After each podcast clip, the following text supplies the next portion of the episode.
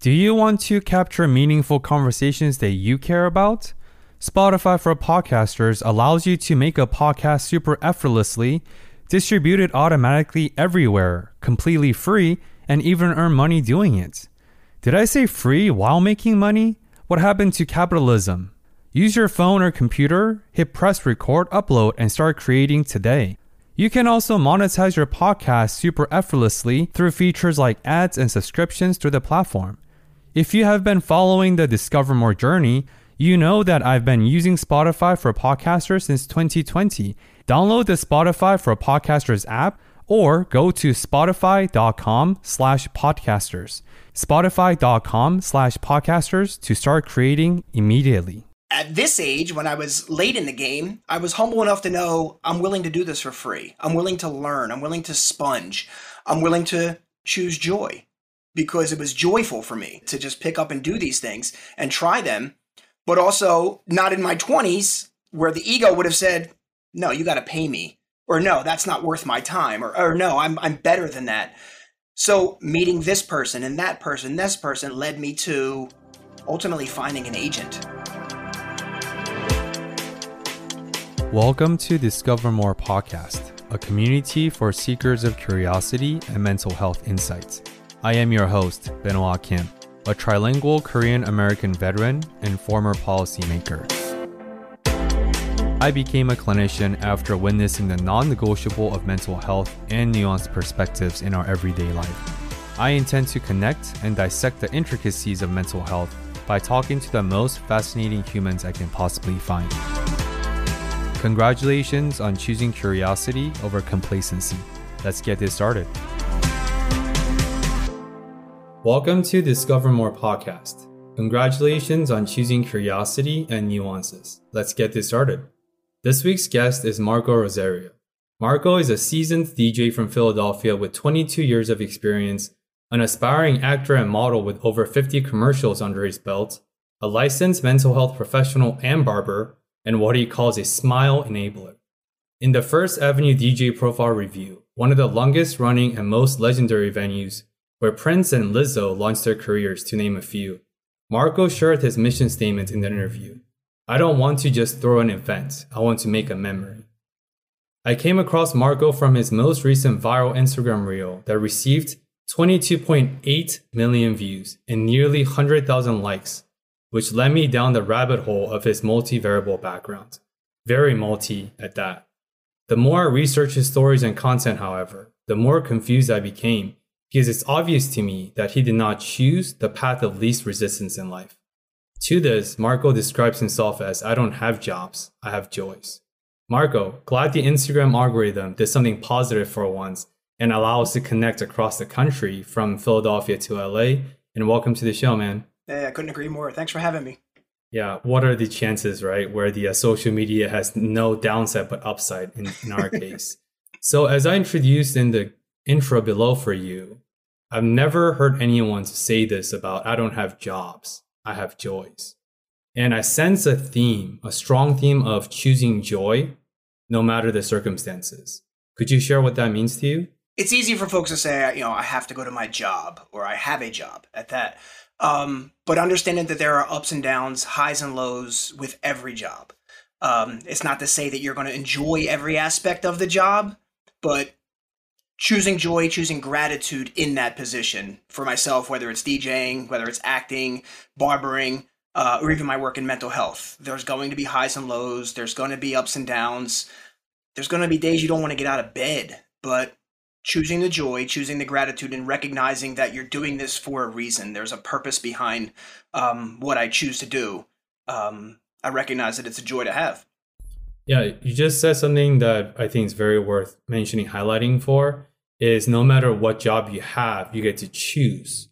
Uh, can you talk more about the empowerment in that? Because I think a lot of times we feel powerless when we feel like we're reacting to the reality. We're reacting to the job that we have, reacting to X, Y, and Z. But you talked about the choice that you have. What do you mean by that? Really, and not to to categorize it, but really removing the the, the victim mindset or the problem mindset a lot of times we look at uh, discomfort or uncomfortable situations as something we're stuck in. or we quote unquote have to stay here. Uh, we always have a choice. Uh, and that can start with our mindset by rather than saying, I have to go to this job, choose the mindset of, I want to go to this job or I get to go to this job. In that, you can find the gratitude, um, the joy in, in the opportunities that you have and you can present, but also in how you carry yourself throughout the day. Um, again, it's not to say that every day is going to be a great day. Every day is not going to be, um, as they say, hunky dory. but there are going to be moments where you know it, it's in the way you talk to yourself and and the um, the choice you make with that. Yeah, I think that's how we get the power back is by claiming control, claiming ownership. Otherwise, if we're always looking for, and there are real life circumstances, like some people don't have as much as privilege, some people are more oppressed, so that's very much real. But I think it is our, our responsibility to take control. And I think uh, a good way to start is by saying that I get to choose versus I have to X, Y, and Z. Right. Yeah. And doing that, it's it's it's powerful in and of itself. It's not to say that you ultimately, you know, things are just going to magically appear like that. Making the choice is one thing, but then doing the work, applying the effort. So choosing joy, choosing happiness, choosing optimism, but then choosing that I'm going to have this positive mindset, but also recognizing now I got to apply it. Now I got to present it and go and go forth with it. Yeah. So speaking of taking our making our choices and following through, right? It's not just uh, it's not going to present you on a silver platter. You do have to be intentional. You do have to be consistent and follow through. In 2015, from my research, that's when you started your acting and modeling career. And mm-hmm. that's also the same time you became a licensed mental health professional. And I think for a lot of actors and actresses, like acting and entertainment is a tough, tough road. And most of them start very young. Yeah. Very, very young. But for you, you started pretty late. Mm-hmm. You know, why weren't you afraid to tackle something that quote unquote you had the disadvantage for because you came later in life? Um, I mean, there's layers to this. Uh, I wouldn't say I wasn't afraid. I was definitely afraid to uh, explore it, especially like you said, being an older, uh, an older participant in the acting world. um, but I realized, like you said, I, I got into it late. Whereas I look at it like I got it, I got into it right on time. Because if I would have pursued acting in my teens and my twenties, I would have burnt out and fizzled away very quickly. I would have gotten frustrated with rejection. I would have probably not handled it very well. And who knows where that would have led me to. However, this may sound morbid. Uh, I lost my father in 2014, and I tell folks often I needed my father to pass in order for me to live. And what that means is that my father was very sports driven, played double A baseball, minor leagues, and that was kind of like raising his son. You know, you know, you play sports too, and it's kind of piggybacked off of that. And the acting side of things wasn't really, you know, wasn't really an option. wasn't really there, but it was always something I wanted to do. Whereas as my father was passing away in 2014, I was also getting married at this time. Everybody's been to weddings, you know, a number of weddings with the introductions and all of that stuff for the reception. And I wanted to do something different. So I had a film student recreate uh, the end scene from one of my favorite movies, Charlie Chaplin's Modern Times. And my wife, fiance at the time, to her credit, was all for it. She doesn't want anything to do with the camera or, you know, the spotlight, but she was all for it. And working with the film student, I knew exactly what I wanted. I wanted uh, this this clip to be this way. I wanted the black and white grainy film, and then I wanted it to go into the you know the the, the into the color screen as as the scenes trans transitioned and everything. And I was taking direction well, but I was also giving direction. And the film students were like, "You you, you ever try acting? Like you're pretty good at this. You ever want to do this?" And I'm like, "Yeah, yeah." so it was one of the things I was like, "Yeah, this can this I could actually try this. This is interesting." And again, my father after this passed six weeks after. And I made a pact with myself to say, if not now, when? There was opportunity here for me to strike. There was, I always look at signs as, you know, that opportunity with working with a film student and saying, I don't want this to be the last time this is, this happens. So one thing led to another. A film student used me for one of their student films in turn, another student needed me for a film. And keep in mind, at this age, when I was late in the game, I was humble enough to know I'm willing to do this for free. I'm willing to learn. I'm willing to sponge. I'm willing to choose joy because it was joyful for me to, to just pick up and do these things and try them. But also, not in my 20s, where the ego would have said, no, you got to pay me. Or no, that's not worth my time. Or, or no, I'm, I'm better than that. So meeting this person and that person, this person led me to ultimately finding an agent. And I still find that kind of pretentious to say, like, I have an agent, you know, like, but it, it, was always the mindset that I said. It, wasn't that I was late to the game. I was right on time because in my heart, I was ready to, to take on the, uh, the opportunity.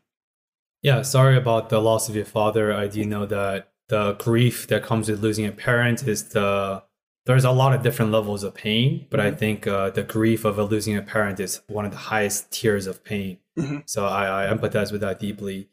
And I want to zoom in on what you said, Marco. Is I was humble enough to take directions or take whatever instructions from a film student who has a background in filming and mm-hmm. giving mm-hmm. cinematic pieces, right? Yeah. But I think a lot of that, whether it's humility, whether it's your curiosity, whatever you want to phrase it as, I think it comes down to your ability to be receptive. Yeah. For what's coming your way. This receptive receptivity, mm-hmm. right? Where do you think that comes from? Because I sense that in your ability to be receptive towards the signs, right? Or your receptive ability to listen to the directions which gave you this momentum to be in more films and finally finding an agent but have you always been receptive? Where is that from? I always have been receptive. Whether that was again my sports background when I was younger, um, not so much thinking a step ahead, but feeling, feeling what's to come, what's what, what's being presented here, and how am I processing this, and how am I going to not react but respond to this.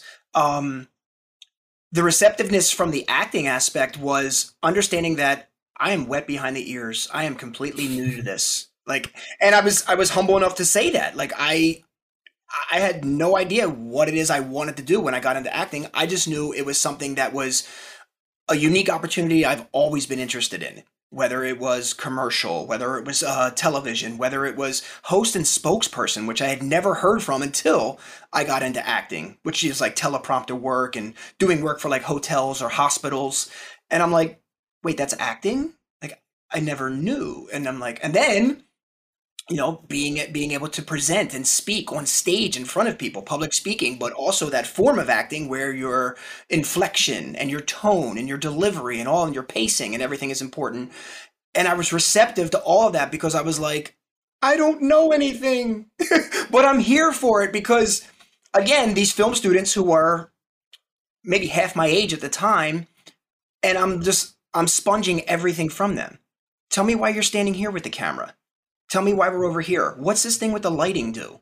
What happens if I go over here? Why do you want me on this angle? Like asking all of these questions that, again, younger me would have been like, eh, it don't even matter. Just, you know, put me where I need to be. I'm the star, blah, blah, blah. But being receptive to it also means I'm now receptive of everybody in the room, not just myself the the cameraman, the director, you know, the person holding the mic, you know, you know everybody involved, and it, and it gives everybody that teamwork feeling, but it also makes me feel like we're all accomplishing something. I want to go down into the uh, your career. Speaking of multivariable backgrounds, different things that you do, I think you're in a really unique position, Marco. From my point of view, what I mean by that is entertainment business or modeling slash acting is one of the most toxic and stressful positions to be in. It's very, very tough. Mm-hmm. There's so much talent out there. There's endless of good-looking people, talented people, right? Mm-hmm. At the same time, you're also a uh, mental health professional, which I think gives you this unique perspective. Uh, how have that experience been like doing these two seemingly unrelated professions? Same time, I do think that there are some spillover benefits, maybe one way or the other. Feel free to take this however you see fit. Whew, um, it's never a dull moment. Put it that way. Um, speaking on myself, I hear rejection every single day.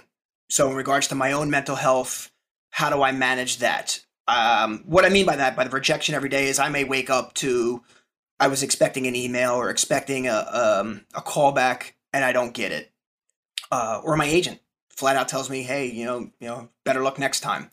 You know, so there's opportunities everywhere if you're willing to to to search for them. It's asking yourself what lane you want to go into and understanding, like you said, there's so many beautiful people inside and out. There's so many talented people. But it's understanding that you're not going to book everything. You're not going to be able to do everything. And then I meet people in the acting world who feel like they can do everything and want to do everything. And no matter what the cost. so I've met people in the hospital where I work that are comparable to people that I've met in the acting world when you're dealing with personalities and you know personality behaviors and disorders even. Interesting to me because i always put that in perspective and say we are one bad reaction or one poor reaction away from changing the direction of this you know this thing we're doing in life whether it's acting or you know whatever whatever we're doing. I always tell people up front you know if if i can be vulnerable and i can be authentic and be genuine up front then i, I feel you you can be the same with me and i would welcome that because especially in acting where we wear the mask and we kind of present differently i'm going to be the same person whether I'm working in the hospital, whether I'm DJing, whether I'm acting. Well, when the camera's not on, uh, you know, as far as the character. Um, but I, I, try to always be the same person consistently across the board. That way, it's I, I want you to feel comfortable with who you are, if you know who you are, and if not, we can talk about it. I want to zoom in on what you just said, Marco. That you not only experience rejections every day, but you're hyper aware of this possibility that you're always one bad reaction away from losing whatever you're doing. Can you elaborate more on that? Yeah, like I said, it's not every day is going to be a good day. Um, there may be days where, um, if we're talking acting, I'm only anticipated to be on set for three hours. We go four, we go five, we go six. It's 90 some degrees.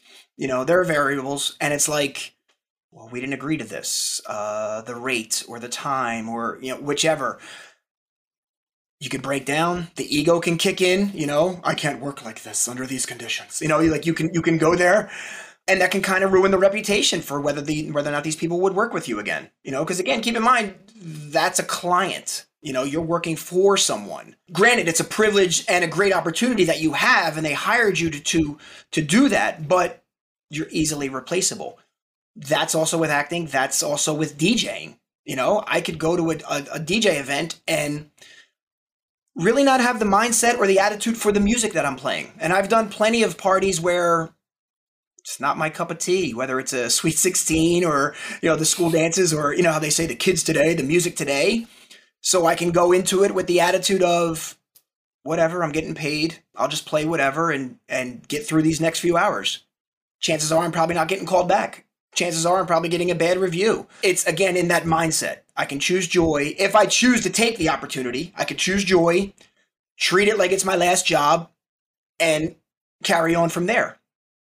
Same thing in the hospital. And anybody who works in a hospital setting will will know that patients will test your patience. You know, they'll they'll they'll, they'll push your buttons and they'll get you to the point where it's like, I'm one bad decision away from being in the gown as opposed to being on the other side here. so, and it, and it happens. We're, we're human. At the end of the day, we're human in that aspect. So, a lot of it just comes down to, you know, having to be able to not react, but respond.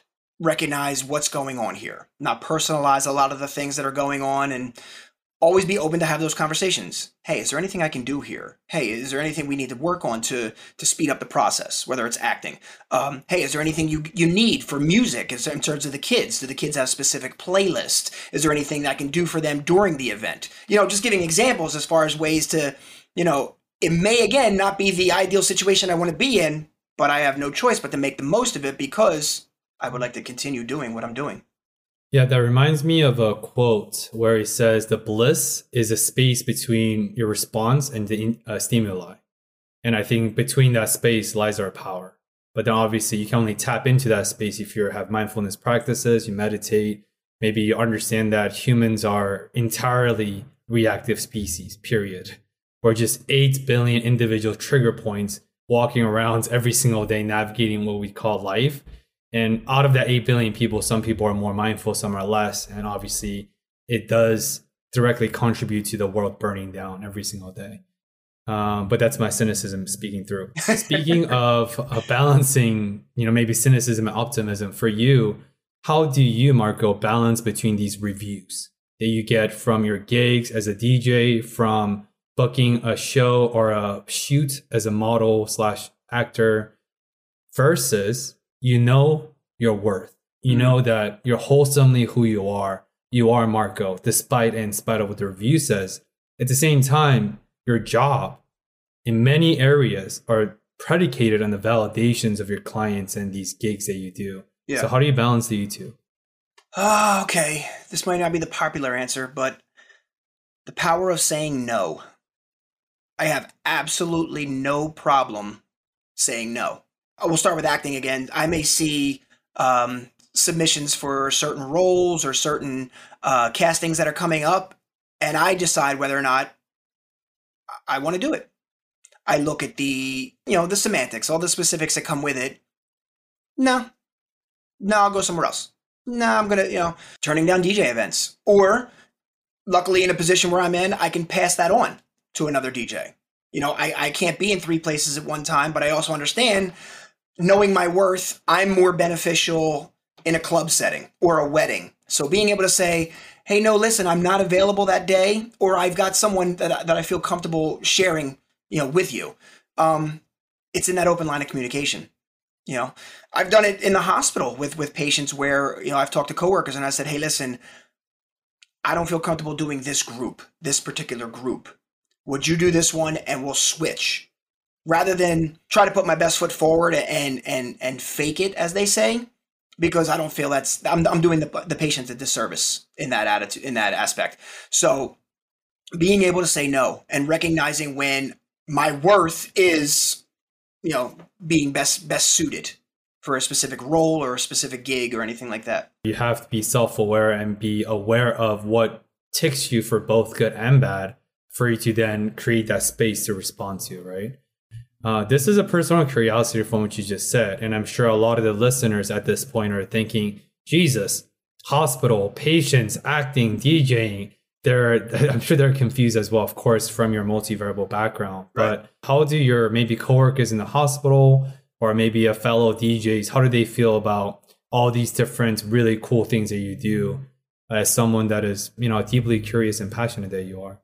I can answer that from the hospital side a lot of DJs, I'm not really sure. I, I haven't really tapped into this conversation with them. Um, just I think because a lot of our stuff is in passing, you know, gig to gig, or usually it's based around the gigs. Um, the hospital, though, 100% supportive. I started at the hospital shortly after, like four months after I graduated, and I went in as a per diem employee, knowing that I was going to pursue acting at the same time. It was something I wanted to do, and I also had my DJ work since the pandemic, my hours have increased, but I also, again, let them know this is my availability. And I'm not changing my status in terms of per diem to part time or part time to full time or any of that stuff. I'm willing to give you what you're willing to take. And the host, where I work has been entirely, entirely supportive of that. And they also say, like, when do you sleep? How do you, how do you manage all of this? And I'm like, again, it may seem like I'm active and I'm busy, but it's by design. You know, I kind of call it organized chaos, but I don't want to paint it in a picture of like, oh my God, he's all over the place. It's organized in that I can tell you day in and day out what I'm doing, and I thrive on it because it's not boring to me, but it's also not anything that I can't handle. I'll give you yesterday, for example. I'm at the hospital on a Monday. Uh, following the hospital, I come home. I have uh, I'm taking Spanish lessons because I want to. on top of that, I'm, t- I'm taking that. So I know I work at the hospital until three o'clock. My Spanish lesson is at 4 p.m. I do Spanish from four to five. I have to eat. Okay, so I'm going to eat dinner after that, and then I have some downtime. Then I normally do my Mental Health Monday streams on Twitch, uh, where I provide like an hour or so of insight to uh, people on there. So I have that window of how am I going to transition? After Spanish, I'm eating dinner, taking time to myself. I'm chill. I'm good. Then it's time to present and do my mental health stream at 9 p.m. Eastern. Um, and again, I set the tone there. I can go an hour, I can go two, I can go as long as I want. But I check in with myself and I say, we're covered here. everything is good. You guys want to check in with me? By all means, you know, set that boundary. But yeah, I've been presented with a lot of questions from coworkers. How do you do what you do? Why do I do what I do? Because a lot of the people that I work with are set in that nine to five um, conditioned mindset. And that works for them. It's also, I'm always open to say, hey, you know, you can always do the things that you want to do. You know, just, you know, you got to prioritize and try to make the time for them. Yeah, I'm sure the questions or the curiosity that a lot of your coworkers have is pretty common at this point of the podcast for a lot of the listeners as well. So I do appreciate that. And once again, it goes back to how we started it. It's not that you have to, it's you get to make a decisions about what you want to do or where you allocate your energies and time. And in addition, you're also a full time father, as you call yourself. Of course, a partner to your wife, your family. So, not even to mention all that priorities. In terms of the, I guess, the joys and your ability to say no to the opportunities that are not aligned with who you are, Yeah. like your worth, Mm-hmm. and also saying yes to the right opportunities. Mhm. Because I think a lot of uh, successful people, they're better at saying no than saying yes. Yeah. But by saying no, you free up enough capacity emotionally, physically, mentally to pursue what you want. Yeah. I want to visit one of your highlight moments of your life is when you performed and sold out event at the uh, First Avenue in Yeah. Minneapolis, hmm where the where it was a trampoline, so to speak, where springboarded a lot of greats, right? Prince, the Chocolate Rain movie, the show, and also Lizzo, and the list goes on and on. Mhm. Uh, could you walk us through the experience of this joy that you felt from saying no to the opportunities, but also saying yes to the right ones? I, I got to shout out my man uh, Dave Paul, DJ Dave Paul, out in San Francisco. Uh, I've been with him. He and I have been working together for about oh my gosh, ten years. Oh, that hit me. Um, about ten years now. He and I worked our way up to First Avenue. Like I said, it's been out in San Francisco, Los Angeles, Philadelphia, here, New York, D.C multiple cities, but Minneapolis was like the creme de la creme, as they say, because of Prince. You know, it's a Prince and Michael Jackson party, and Purple Rain. You know, the movie from 1984, where if you've seen the movie, that venue is what put Prince on the map. And to say it was surreal would be an understatement. Like just to step in there before sound check and just like the look around, right? Like, oh my god, like you're just you're ta- I'm taking everything in, and you, I just had that feeling like this is going to be an incredible night. Like this is going to be like an amazing, amazing night, and we knew pre-sale tickets and everything, and it was building up, and i was just like, can you believe this? Like, are we really going to do this? Like, is this like you know 1200 1300 and it's like yo this might happen and as the doors come yeah we have a sold out event at first avenue and i'm like to me that was a culmination of the work he's put in the work i put in he'll always say he's like dude you have enough energy for both of us like i don't know how you like you know just ha- as far as like the optimism and the you know the the going on stage and everything but it's everything is energy everything is energy because he and I knew this was something special. And to see the audience, and these people came from all over, not just Minneapolis. I think there was, I remember there was a lady that came from Australia. That was it. They were in Minneapolis, I guess, for that week or weekend or whatever. And they came over and said to us, this was part of our trip, like coming to Minneapolis to, vi- to visit, you know, Prince and Prince like attractions, but also this event. And I was like, wow, you know, like, wow, like to take all that in. And, I always say there there's bucket list events. I can't top that in terms of DJing for myself. Like there's there's nothing I can do that that's going to get any bigger or better than that for me because it's actually one of the events where I got to walk away. You know, I'm with another DJ, so he would take on a set and you know play play a set for a little bit, and I actually walked away from the booth and went up to like the top area and just looked at everything. I just like like I took a moment to take all that in. That was that was I took a picture too, but it was like it was insane to me. I was just like, "Is this is really this really happened?" Like it, it was great. Yeah, man, I, I got some goosebumps on this side of the table because I not only because you create an event that Mm-hmm. will forever be a someone's memory Mhm. from Australia as part of that tourism week, whatever. Mhm. That's mind boggling to begin with. Is that someone will always carry your performance with them Yeah. In other side of the country or other side of the world, which is Mhm. pretty nuts. Um, and yeah, I, I came. I, I do. I do know that that's in line with your mission statement of you don't want to just create an event. You want to create a memory. And sounds like you were able to achieve that on a whole different level for many, many people. Thirteen hundred attendance. So for you as a professional DJ, I'm sure you've heard this saying from many people that the generation before us mm-hmm. always hype up their generation music and talk trash about the new ones. So as a millennial, I've heard this saying of the 80s and 90s music was the best. I was like, first of all, I'm a 90s baby. Secondly, I feel like music is just where because music's a vehicle and a yeah. vessel, mm-hmm. and that's where people and music just connect. So I don't really think there is a better genre of music, so to speak. But for you, how do you view that thoughts or this debate between, oh, my generation music is always better than yours? Do you feel like as a professional DJ, is there such thing as an inferior genre of music? Not an inferior genre of music, but when you put it in terms of professionalism, the, to me, the music is secondary. Uh, any good DJ will tell you 90% of DJing is observing the crowd and looking out at that crowd and knowing exactly what to play and when to play it. It could be a song, it could be from the Motown era. It could be a song from the 90s. It could be a song that just, what I like to call a universal sound. You walk into a department store and everybody knows it. You know, like it's one of those songs. You may not dance in the department store, but everybody knows it. So it's it's it's one of those feelings again in terms of being able to observe and be aware of what what you're surrounded by in, in a room. And that's actually the beauty of the parties now in that when we do an 80s party or a 90s party, we get a lot of millennials. We'll get a lot of 20 somethings, you know, early 20 somethings that are like, wow, your mom raised you right. You know, like it's, it's, it's really interesting to see. And they'll dress up and everything and they'll do like the, uh, the, you know, the colors and everything. It's, it's really, it's really fun to see. To answer that question though, like I look at the, even like patients with dementia, how they say a lot of their long-term memory comes from music of their teenage years, their high school years.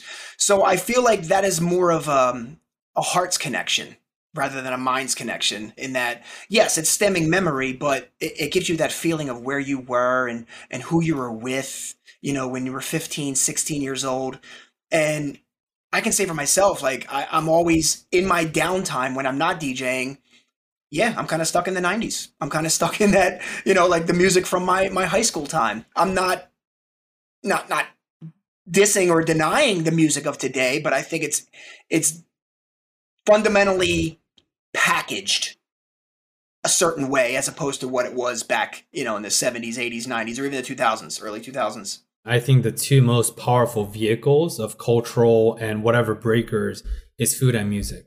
I do think that the language and the art of food and music are universal. It transcends because sports, there is this competitive bloodthirst drive, right? And it also divides, but most often at large, music and food, they don't really divide. They only unify people. And uh, that's pretty awesome. Uh, this is another personal curiosity of mine is have you ever, do you remember the first few gigs or performance where you just bombed it? Because uh, I sort of p- view musical performance, whether you're a rapper, musicians, or DJ, similar to stand-up comics, because you have to time the timing. There's a rhythm to it. There's a cadence and the tempo to how you perform. I would love to visit some of the highlighted uh, bombing experience that you have, if any. Not to my, you know, it wasn't anything I did. I got caught in the middle of how do I move forward from this? Long story short, somebody's ex showed up at the wedding put it that way. Rather than bring down the music, I heightened it. And I kind of was like um, an instigator, I guess you could say. And again, this is early in my DJ uh, career that, you know, lesson learned. But I thought I was being funny. I thought I was trying to make a, a rough situation lighter. You know, I was looking for the humor, looking for like, haha, let's move on.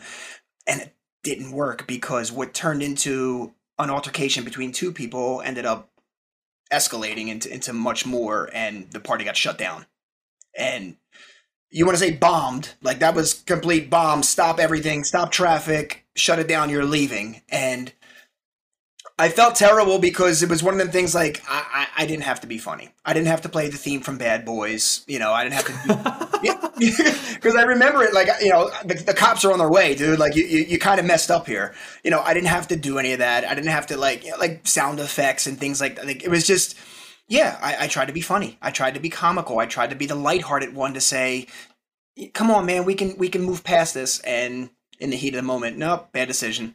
I mean, I shout out to your comedic ingenuity and Mhm. creativity that went into playing the bad boys, you know, hyping up the scene, Yeah. even though Comedic it timing was there. yeah, comedic timing was definitely there. The the punchline didn't miss, but I Right. appreciate the creativity. Let's uh, ride this train about me being multifaceted as uh, this Marco, this person that encompasses different, not just professions, but different careers. All At the same time, I could imagine some of the listeners at this point might be asking themselves, "Oh, but we live in a specialized society. You want to be a special, you want to be a specialist versus a generalist." you should dedicate five to 10 years refining and honing one profession before you do something else.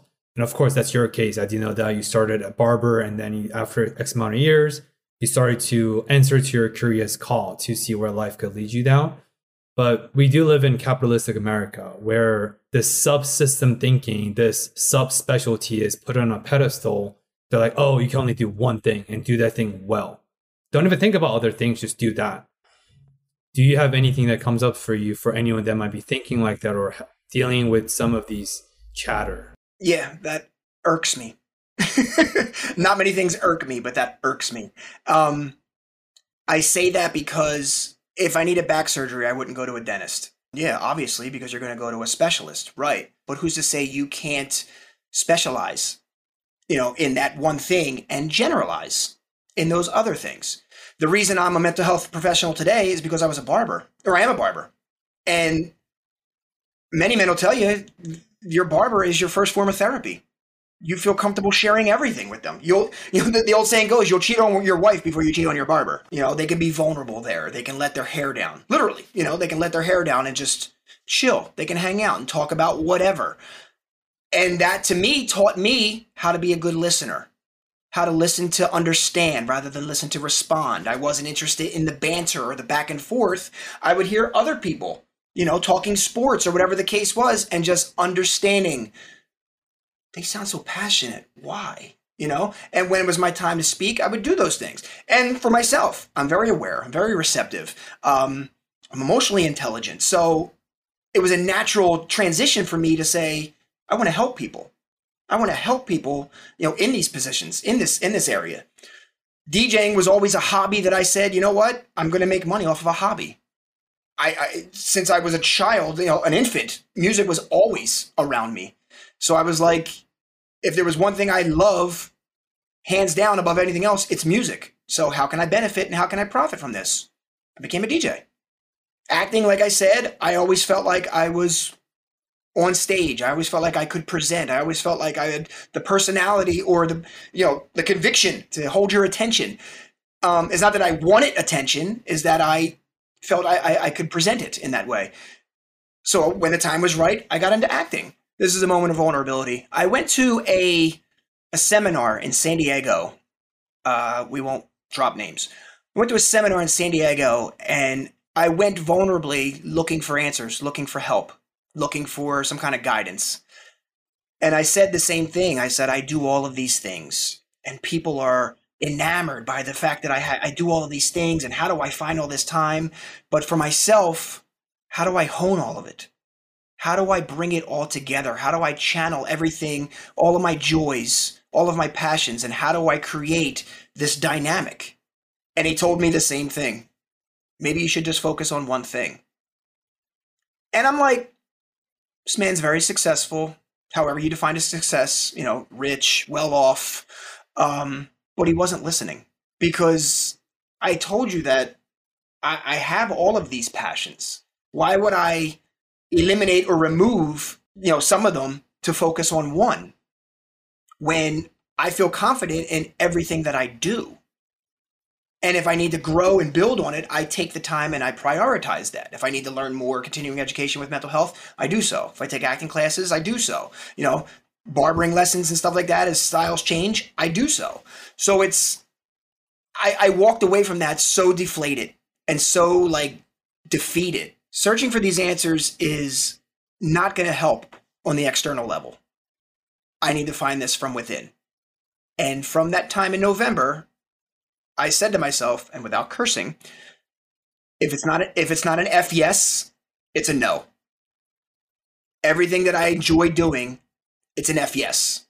I absolutely love helping people, being of service to people in the mental health realm. I love performing when it comes to acting and saying yes to the certain roles that I take. I love DJing when the energy in the crowd and all of that's, you know, everything's the, the essence is all there. I love cutting hair for the simple fact that I get to see people that I've known since my childhood, you know, and friends that I've made, you know, recently since the pandemic and all. I love that. Everything else, okay. I don't get distracted by it. Yeah, I think a lot of times people tend to give you the advice that they think you want to hear, mm-hmm. uh, but then that doesn't really work for mindful people. But I feel like they give the advice that works for them based on their experiences. Or the so called success blueprint, according to the interweb, right? Yeah. I share that that story resonates me pretty deeply because I had this life coach a year and a half ago, Jacqueline, amazing. She was a two time TED speaker, best-selling author she talks about how during her deepest stage of depression and lost and hopelessness, her therapist actually told her that, Hey, what do you want to do in five years? And she's like, What do you mean? I can't even think about tomorrow or next week. I'm not thinking about five years.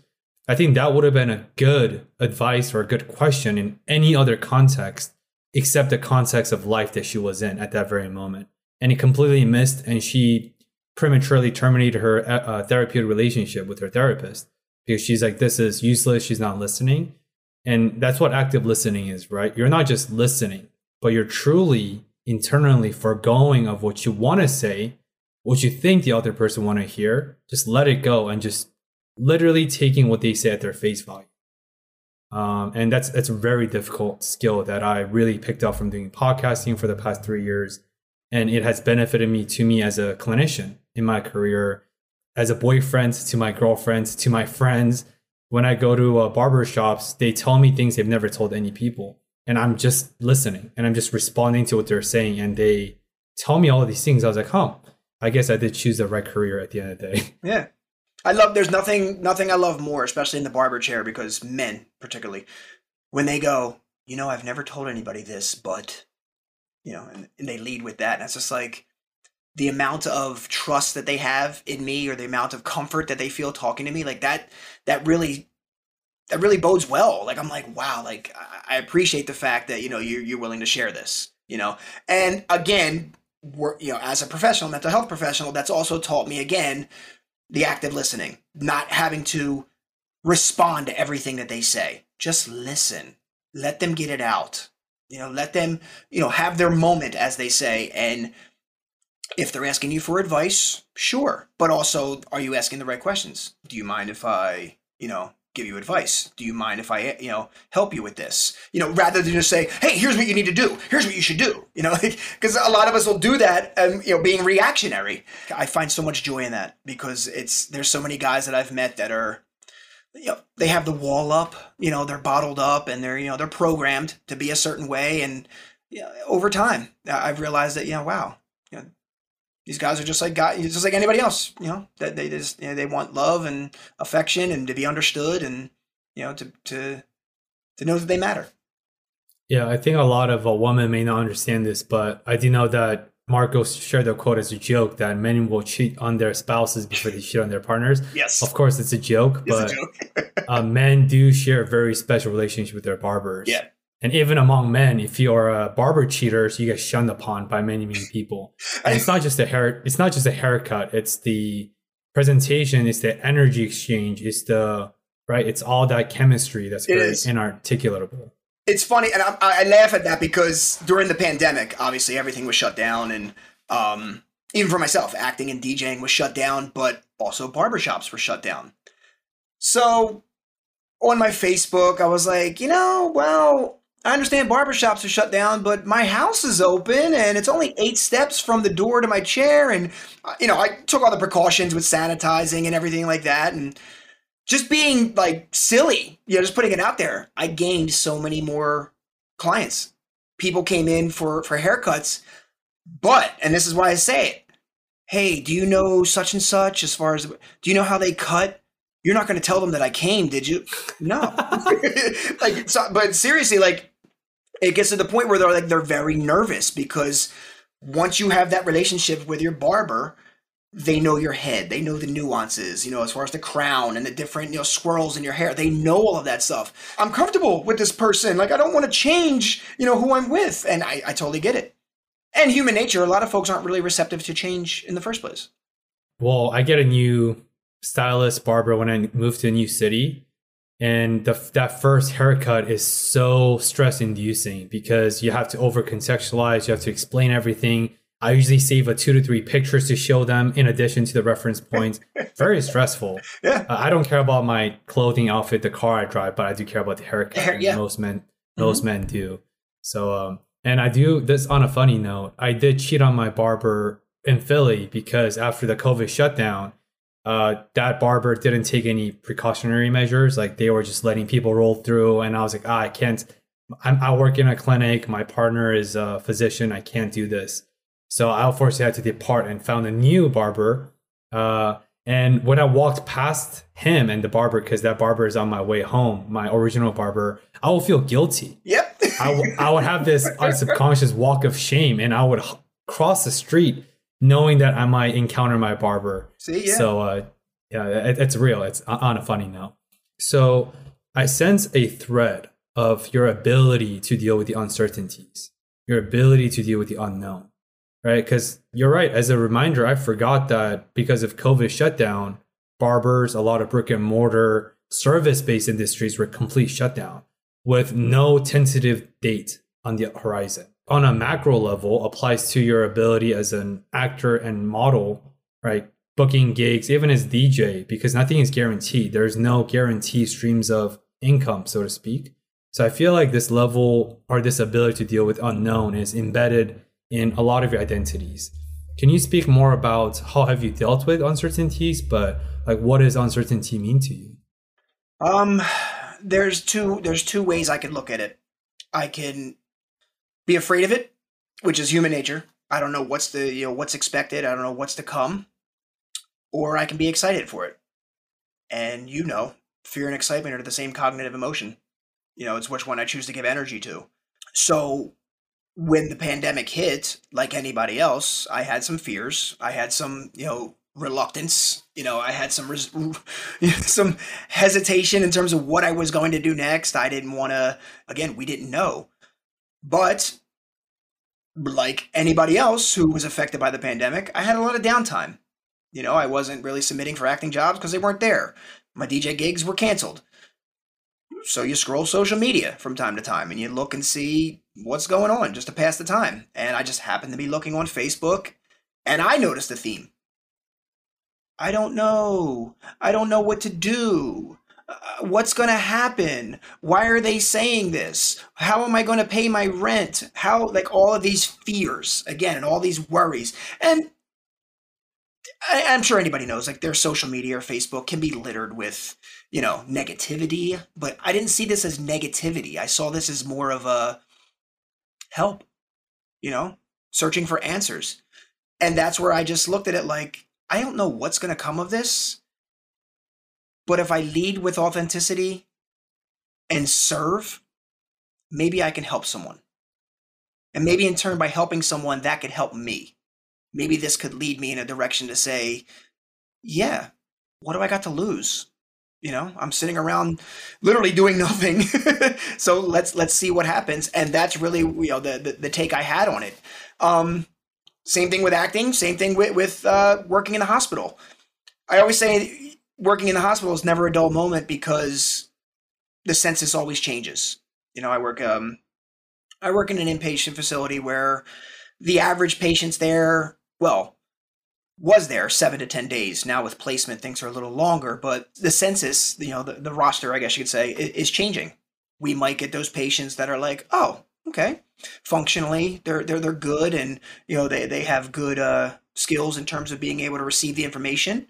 And then there's days where we get those unpredictable individuals, you know, violent tendencies, you know, unpredictable behaviors. So again, never a dull moment. And that is the unknown you know how am i going to adjust to this how am i going to handle this how am i going to modify the group or my approach with them leading with authenticity being genuine being upfront with them and understanding that again if i'm able to serve them if i'm able to help them in some way this could lead to the breakthrough that they need and make my job much much easier going forward. Yeah, appreciate how not just authentic and genuine, but you're very fluid with the way you talk about different sections and sectors of your identity. Right? Because I mean every time you speak, it's DJs, the hospital, the patients, the barber, right? But even your way of life, your way of being, I could see that all these intersectional identities truly have become part of who you are. And I really appreciate your fluidity with talking about your experiences in and out of different professions. It's very cohesive, right? Uh, let's zoom in on something you mentioned that during the the great pause, as a lot of people call COVID, right? But especially in the beginning, it was a lot scarier than just the great pause. We thought it was a great death or the great end. During that, you talked about you were doing social media scrolling, strolling, and a lot of people do have a lot of the feedbacks and timelines are littered with negativity, as you said. But as you mentioned, I think you might know where this question goes. The way we came across is, of course, algorithms and you being the beneficiary of a viral sensations of this a filter reel with 22.8 million it's views, which is and 100,000 likes from people you've you'll never see each other. You'll never know what they look like. They could be Sally Pants 24 on right. You, you don't know, um, but that's a very unique experience that not a lot of people have, but a lot of people are dream of, especially teenagers, young adults, content creators. They're like, oh man, if I could have one content that gets 22 million views, that could really change someone's uh, traje- trajectory of career if they're in the content creation world. Can you just uh, walk us through the experience and just uh, share what came with it, some of your perspective? And this is a vast question, but take it however you like. Mm, I'm going to take it consistently the way I've taken it since it's happened. It may be boring to some. I'm sorry, but I'll preface with with that. Um, it was just one of those things. I was scrolling, sitting around with the kids. You know, I think it was like right after dinner, uh, and just looking, just looking at stuff. And this reel had come up that was like the top part of the filter, and then the bottom part is my face. But the top part is like both of my left sides, and the bottom part is both of my right side. So it looks like two different people, but it's the same person. And people in the comments were like, "It's it's the lighting. It's it's this. It's that. It's you know it's two different people. Whatever they came up with." I honestly did not entertain the comments, but it was all just because, oh, this looks cool. I'll share it. And I never, for myself, I'm not the type. I don't. I don't do TikTok. I don't do reels. Like I don't get caught up in the you know the the challenges or any of that hashtag stuff. I, I I'm not one for that.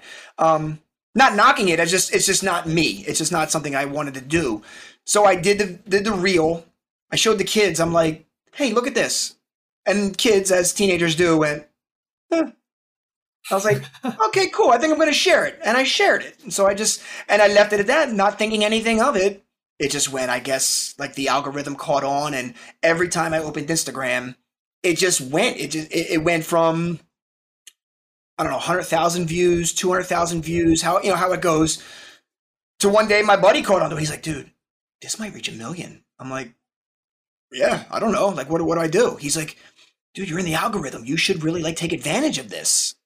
I'm like, what do you mean take it? Like, what do I do? Like, I'm not gonna do another filter or anything like that. Like, that's not the content I want to do, if anything. So, again, with me being aware, I was like, if I'm gonna be recognized for something, what do I want to be recognized for? Like, if this is bringing traction to my page, what am I gonna do? So I started doing mental health reels. And a lot of the mental health minutes were one minute blurbs about probably the content I was covering that week or the week prior and just getting some insight, just to again draw traction on my page. And little by little, those started to pick up 8,000 views, 9,000, whatever. But that other filter kept going. 1 million turned to 4 million, 6 million. The one day, me and my buddy literally watched it go from 8 to 10 million overnight. The likes, the comments. And I realized I don't want any parts of this. I don't want I don't want the do- the dopamine rush to come with it because believe me, I'm checking. I'm checking to see. But you saw like the Instagram stories, I would make fun of it every time it reached another million. I would be like, "This is my thriller. This is my thriller album. Like this is you know this is this is what I'm going to be known for. Absolutely nothing." You know, and I would kind of I wasn't trying to minimize it, but I was mocking it because it was to me it was like again I didn't do anything but click send. Like I didn't do, I didn't, I didn't put any creative uh, effort into that. I didn't put any like, you know, script or fancy like nothing. I didn't do anything but just followed a trend.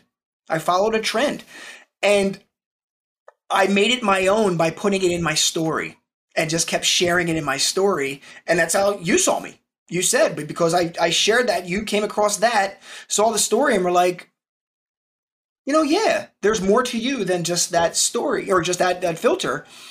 And I appreciate that because I'm like, of all 22.8 million, like you said, this happened. And I'm like, and this to me is is what was meant to come from it.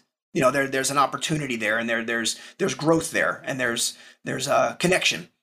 But would I do it again? No. I probably won't do another silly filter or anything like that. Like there's nothing there's nothing to come of that. I'm not joining TikTok to do all that stuff. Um, but I do understand. I do understand it from the psychology perspective. I do understand it from the mental health perspective and wanting the attention, wanting to go viral, uh, the need uh, to do that, and the need to keep up with the relevancy and you know the the challenges and everything that's out there. It's to me, it's scary because people lose their identity in that. And they they really get caught up in the external validation you know being accepted and liked by others when really they don't even know who they are themselves. And those are the people i really want to connect with. Those are the people i really want to work with. I want to you know just ask the simple questions of why? You know why, why do you do this? What do you get from this? What are you looking to gain from this? You know and then the question that really throws them off, well, who are you? you know, and then it's like it goes a whole other direction from there. The temptation to stick to this viral proof blueprint as a content creator, if you were uh, lucky enough to have a viral content, that urge is very, very, very, very real. And I think your ability to say no, the art of saying no shines through once more, right? And I think that's what allowed you to, sure, you're doing 14 different things now in life, but you still are very purposeful and very intentional with the directions you want your life to be. Because life is both short and long. And that both is simultaneously true, right? Because I'm 29 and I've done two careers. I'm a veteran, former policymaker, and now I'm a clinician, podcaster. And I'm only 29. I'm not even 30 yet. And I, I really get this question a lot of, oh, you're pretty young. How do you how have you done all these? And I'm sure you get asked the same thing is my answer is if you're being curious and intentional and being decisive with your ability to say no and say yes, you'll be surprised by how much life you can squeeze into a year or two. It's very, very interesting. But that's a conversation for a different topic. Uh, I want to go down to this sort of train, right? Because once again, we talked about saying yes and saying no. And I want to highlight, I your ability to say no to no. I'm not going to replicate another filter reel just so I can put my page in the algorithm again. Because even though you gain like 3,000 subscribers on or 3,000 followers on Instagram overnight. Yeah, I went from I went from like 1,220 to like almost 3,500. But I've lost some since then. And obviously, they realize you know the magic is gone, and I'm like, I'm okay with that. yeah. So, and I want to. That comes down to my question. It's part of our quality process where I asked you, what are some things you're most proud of? What are the success stories you value too? and you talked about my ability to set whatever I want to do and for me to achieving that, right? Can you elaborate on your response of what did you mean by I truly did everything I wanted to do? Um, what I mean by that is everything I set out to do in my life, I've done. And even on the minor scale, and I'm going to lead with that. My best friend of over 30 years um, to this day, our, our, our dream job in life was to work at Taco Bell. And we did that. And I always lead with that because I'm like, yo, that's like the funniest thing. Like you're you're you're 12, 13 years old and you know, what do you want to do with your life? Oh, we want to work at Taco Bell. Why? Because mom would always take us to Taco Bell and that was Taco Bell, you know? And when he left and moved to Pittsburgh, I missed my buddy and I went out there and stayed with him for a summer. And I was like, "Yo, I'm coming out. You know, his mom and dad, of course, you know, they're they're like my second parents. And sure, come on out for the summer, hang out. You're gonna come out, you got to work because you're not just gonna stay here for nothing. Okay, well, what do I do? Well, Timmy's working at Taco Bell. What? what? so filling out the application and the, the whole interview process at the time. And it was, it was all a formality because I was getting the job. But it was just one of the things I'm like, yo, this is really happening, man. Like we're, we're, we're 18 or whatever we were, 17, 18 at the time after high school. And we're working at Taco Bell. And I worked at Taco Bell with my best friend for eight weeks. I can say that, you know, and that to me was like the funniest thing because I always said my dream job was working at Taco Bell and we worked at Taco Bell.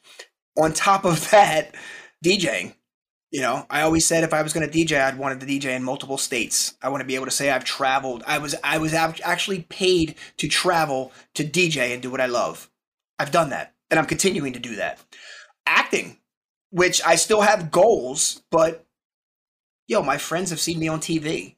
My family goes, I know him. You know, like I always had visions of, of saying that. I want to see myself on TV. I want my friends and family to one day look up and go, oh, yo, I know him and it's happened. It still happens. I had a, literally had a teacher from high school message me yesterday and say, "Did you do a kitchen saver commercial?" And I'm like, "Yes, Miss. Uh, I don't want to say her name, but yes, Miss. That was me."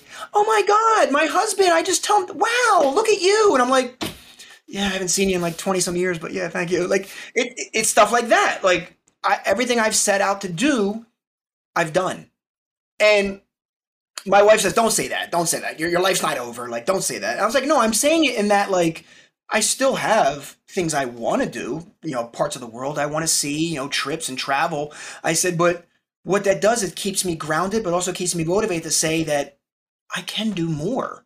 I can do more. I don't have a specific vision on, t- on terms of, you know, what lies ahead with DJing or what lies ahead with acting even, but I'm on the right path, you know, and I'm doing those things. Correction, I always said I wanted to cut a celebrity's hair. I haven't done that yet.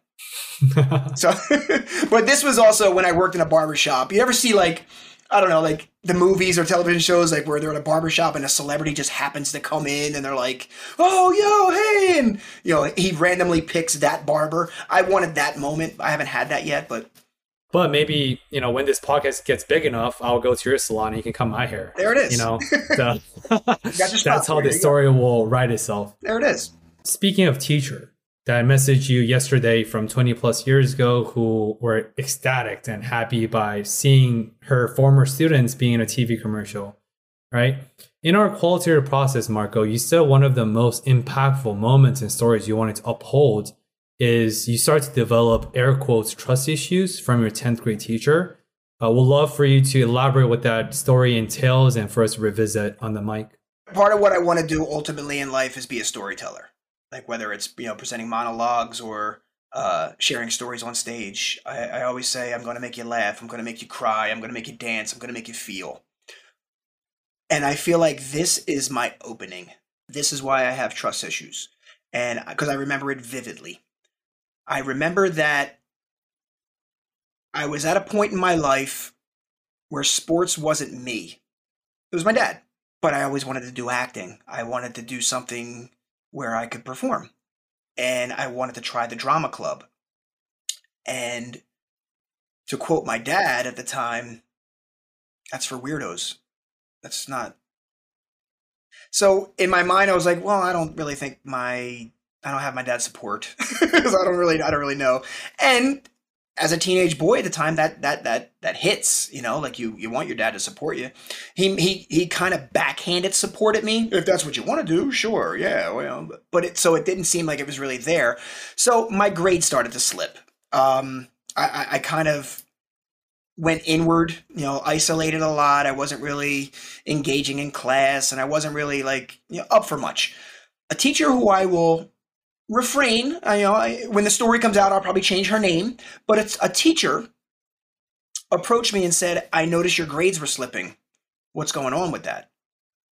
And at the time, I thought she was sincere, like she sincerely wanted to know what's going on. So I shared, you know, hey, listen, I I don't really like sports. I don't want to play sports, and I figured if my my grades dropped, then I wouldn't be eligible to play. Um, so I don't want to. I, I don't want to do it anymore, and I don't know how. To, I don't know how else to tell my dad I don't want to play sports. Well, I'll tell you what. If you pick your grades up, maybe we can have a conversation. I want to drop my grades so I don't play sports. Why would I pick my grade up? So then I was like, okay, well, you know what? if I pick my grades up, here's what I want to do. I want to be part of the drama club. I want to do acting. She's like, you know what? I always see you that way. I always thought you'd be on Broadway or something. You're very funny. You have like such a personality and, you know, blah, blah, blah, blah, blah. I'll tell you what, if you bring your grades up, the class was environmental science, okay? if you bring your grade up in environmental science, I know people and I'll tell them about you. And I'll let them know that, you know, you're interested. And not only just do the drama club here in school, I'll have you meet people in New York. Again, I'm 15 years old. My eyes get really big. I'm like, the possibilities. Okay. So I went from a C minus to a B plus in one grade in one marking period. Boom, here's the paper. Hey, look. I brought the grade up. This lady knew nobody. She had no pull. She had no connections. That's great. That's great. Keep it up. But what about your end? What are you doing here?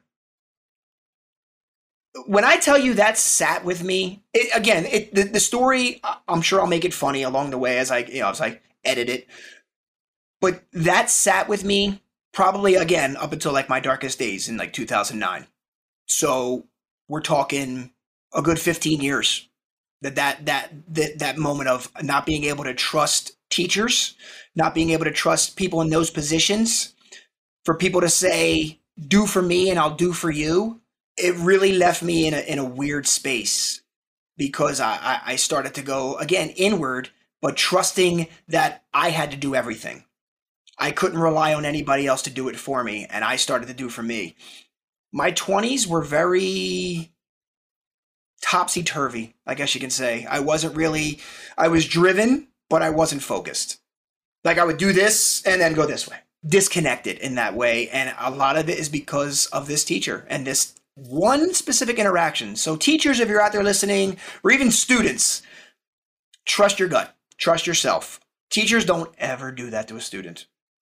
Say what you mean and be upfront. Uh, because I should have called her bluff early on. I'm like, well, if you know people in New York and doing this, why are you teaching here in this school? But again, lesson learned. And it really molded me. It really molded me for a long period of time. This is a really important topic because a lot of high functioning, especially men in uh, high income positions, finance, you know, real estate, they got to where they are, this so-called prestige and so-called stature in life because of this hyper fixations of being independent, hyperly so. And a lot of that is rooted in their parenting. They had to fend for themselves. And a lot of times I meet very, very mature younger people, men and women. And I realize, oh, a lot of this maturity that I, or that the society praise is forced maturity. Nobody chooses to be mature when they don't have to. It's a forced and necessitated by life. And but then I share that because a lot of those friends of mine who are in extremely high income, high functioning individuals, now their biggest struggle in their relationship, in their marriage, and whatever is hyper independence. They don't know how to call for help. They don't know how to seek help when they want to. They don't know how to open up and vent to their partner because they were like, oh, I have to burden the burden of this world on my shoulders because that's how they survived and it was adequate for them for X amount of years, but no more. But so hard to unprogram that tendency. It is. And for me, it was a flip. It was a flip in that early on, like I said, 14, 15 years old. I would say your average typical teenager. You know, I was into music, into sports, you know, very sociable. I went to like all the school dances and everything. But direction wise, I didn't have any. You know, I knew the things I wanted to try, but because of this particular moment, I was like, I don't, I don't know what to do. I don't know what to do. And again, through my 20s, I was directionless. I wasn't the recreational type where I, I didn't smoke, I didn't drink, I don't, I don't do any of that stuff. But I wasn't really applying myself in anything. I wasn't going to school because I didn't know what I wanted to do. I didn't go, you know, pursue much because what would it lead to? What was the point? Again, the trust issues. Until I had my moment in 2009 and I realized I can't live like this. I, I choose not to live like this. And recognizing that I took all of that on myself, carried all that weight, and it got me where? You know, who, who was I? and what was I doing? And then realizing, wow, this is my bottom, and you know what I did and what I went through. I feel like I'm being vague because I don't know if I want to go down that road, but I think after that moment back in 2009, I realized I've got some living to do. I've got some some some decisions to make, and I made them. And I realized that I can ask for help, and I should ask for help when need be. And beginning to look for not only my purpose but tapping into my potential. And here I am. I joke sometimes and say, you know what? People say you started late or you know you started at an older age, but no, I'm only like 13 years old. And I think that context helps me a lot because now I understand, oh, he didn't have a life that he felt fulfilled in. He didn't have a life that he was truly comfortable living in until 2009, until this catalyzing event that I'm sure it was dark and painful. But as you know how pain teachers go, right? They teach you some of the most important lessons for you to be receptive, which you are, and then you carry forward. And but I just want to put this on a messaging board for men because I'm a clinician, he's a mental health professional, plus 14 other things that he does. That, especially for men, like this patriarchal framework of America, it disservices women in a very obvious way. The pink tax, 70 cents for every dollar that man makes, all these things, the downsides of patriarchy is obvious for women. But if fucking disservice men equally in terms of mental health wise, that, oh, to be a man, you got to be six foot, machoism, you got to exhibit certain characteristics.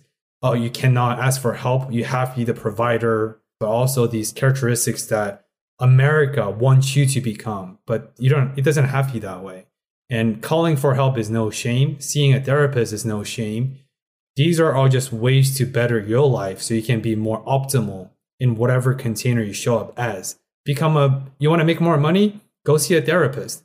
I promise you, you will make more money. You will be better at your job, X, Y, and Z. And this is a really, really important and thing I'm very passionate about that we're both passionate about. Yeah. And even for myself, the therapist, like I'm, you know, again, being a mental health professional, seek a coach. You know, if you if there's anything you want to pursue in life or you really feel passionate about, get a coach, get a mentor. You know, you have one, I have one. You know, myself in terms of like not just a life coach in terms of the the life perspective, but a professional coach. If it's something specific that you want to gear towards, Find someone who does it and does it well and align your beliefs with that. It's being open and receptive to asking for that help, help asking for the help, but also understanding that you can't do it by yourself. You know, as the saying goes, going solo means going so low. And yeah, I, oh. I, I don't want I don't want anybody to revisit what I revisited back in 09. Yeah, that's a good one. I, you're a man of one-liners, he seems. but I like that a lot. So Speaking of messaging board, Marco, we're definitely coming towards the end of the episode. Yeah. So before I hit you with the signature hallmark discover more question that I know you're familiar with, I want to hit you up and tie this with this menu, the Me and You, the mm-hmm. Man's University program you're in the developing of mm-hmm. currently as we speak. So let's say on a written giant messaging board, outside of the mentorship program, like mentored by Marco or whatever man's university name you would come up with, mm-hmm. what will be some of the messages and words written on that messaging board for the people to see? First and foremost, you are enough. A lot of times the, the men don't feel like they're good enough or worthy enough because of how they provide or what they provide um, outside of a job or a status. So understanding that you are enough. Um, you are not alone and that you don't have to do it by yourself. Whether you're asking your spouse or whoever for help, uh, you are not alone in that aspect. There are men out there. I, I like to use the term like minded because, in some way, shape, or form, men have that same je ne sais quoi. like, you know, like th- those ins and outs, you know, of each man. Um, we cry, we laugh, we have emotions. We all have emotions. We all have feelings. It's how we choose to tap into them. You know, so you're not alone in that. You're allowed to think. You're allowed to feel. You're allowed to react, you know, and, and recognize what it is you're reacting to and build from that. Lastly, you are the one. You are the one. You, again, you are enough. You're not alone. You are the one. You are the one in who determines your fate who determines the life you choose. It's ultimately up to you, not a job, not a position, um, anything external. It's you. It's in you. Yeah, that reminds me about the a message that the episode will be releasing next week. His name is Arsh. He's the host of the top 200 business podcasts in the world. And he talks about he believes anyone can always rebrand themselves, especially for like a smaller startup or business owner.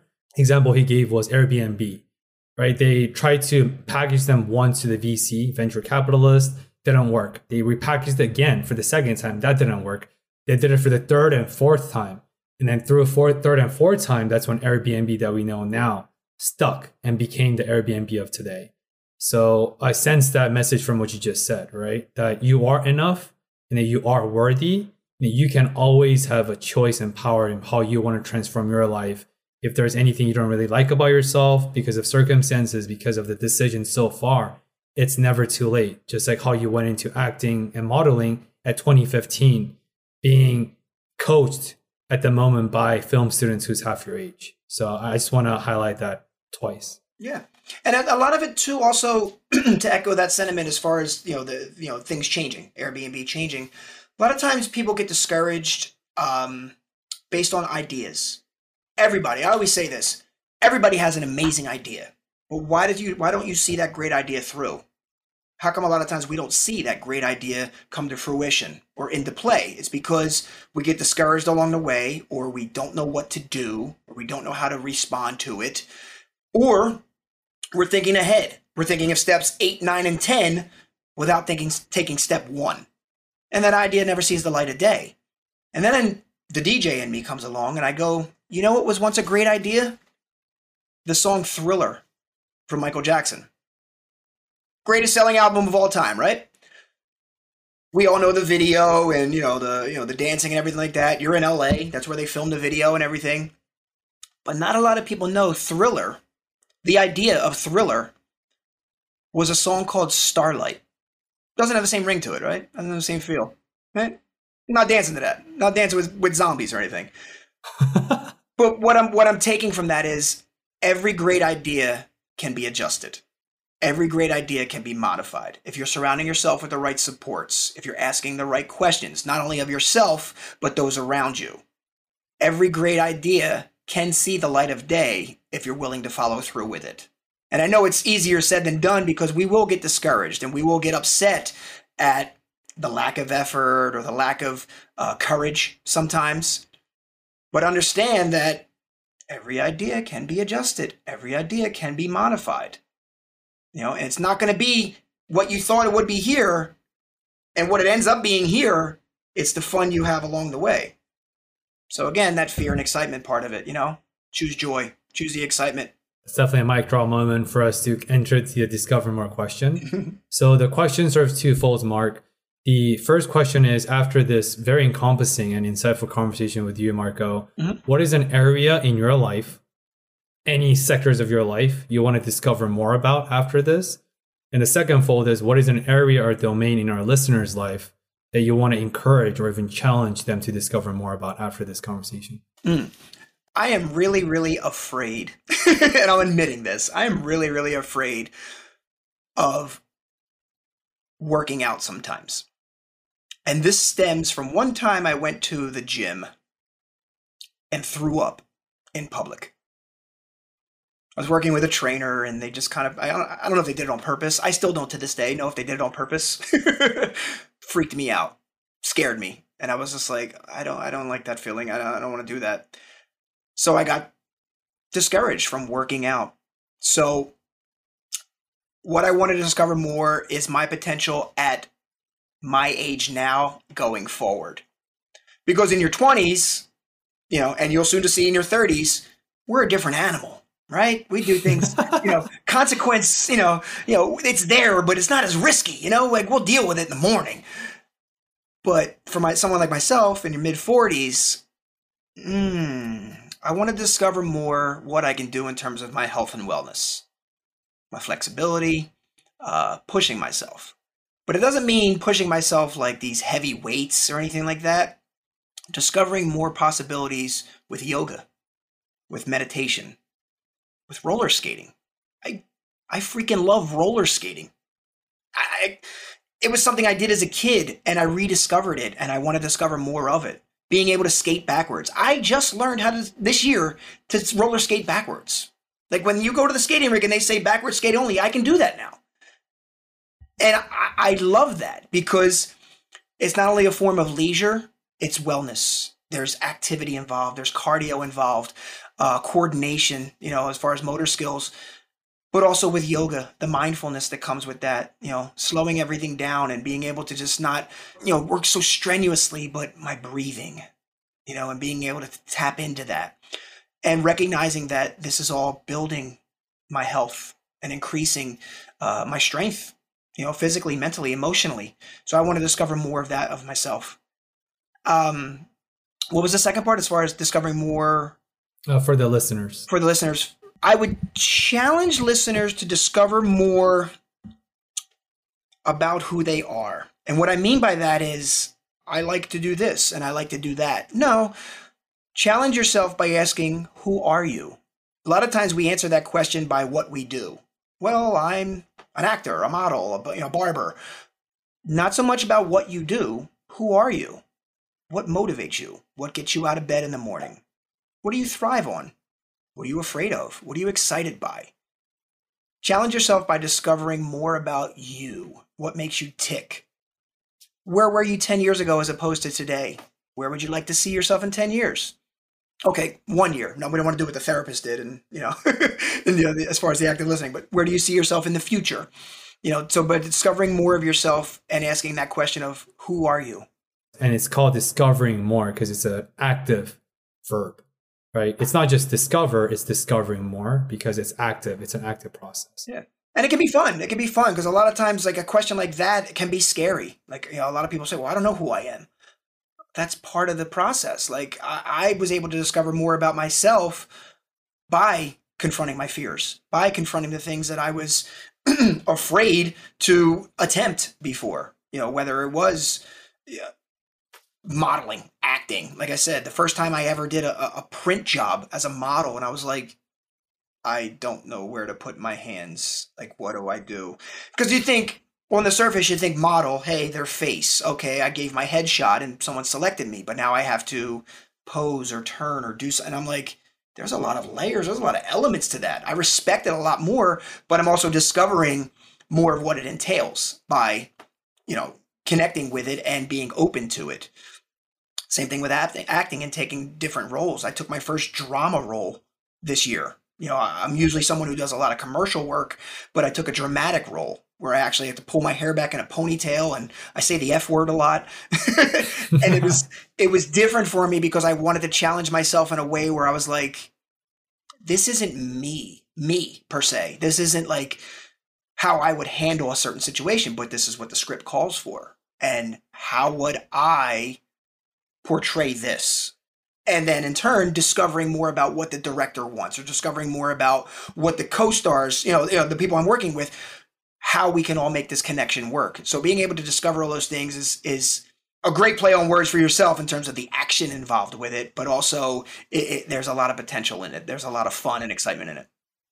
Yeah and it's like life right? It's a multi-layered that's what life is. It's very non-linear right and this reminds me about a quote by Eleanor Roosevelt. She said, Everything you desire, no, on the other side of fear is everything you desire.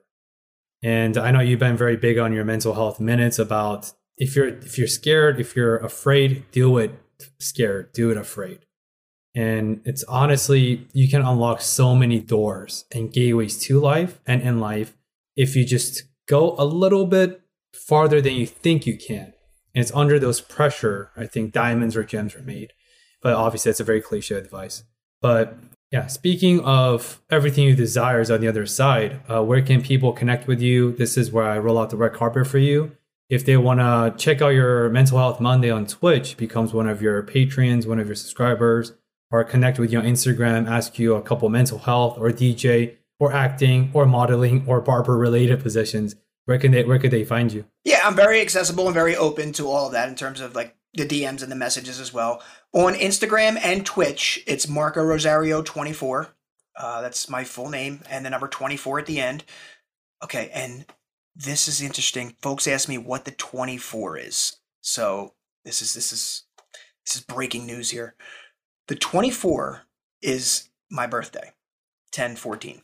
So a lot of folks have asked why the 24, why the significance. It's always been my favorite number, but 24 is a combination of my birthday, 10 14. But on Instagram, it's Marco Rosario 24. On Twitch, twitch.tv slash Marco Rosario 24. Um, mentored by Marco is my business on Google, uh, which I'm just I was literally just verified this week, so I'm excited for that. Um, it was something my coach had discussed with me and saying you need to step into these opportunities. You know, you've created a platform on Twitch, you've got you've created a following where folks are willing to not only listen to you but work with you and, and want want to work with you. It's time to do that.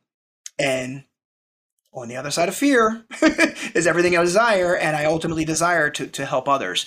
So, mentored by Marco, the name came to me, and I was like, "That's what we're going to go with." As far as my mentoring and coaching business, uh, which is getting started, uh, the men's group menu that we talked about, MEMU, is something that can be coordinated through Twitch, but ultimately we do that uh, men's group where it, right now I've got a good eight to 10 guys, and we're building more and more on that. We do Zoom calls. Uh, we'll be opening up a Discord for more interactive stuff in terms of uh, coping strategies and techniques.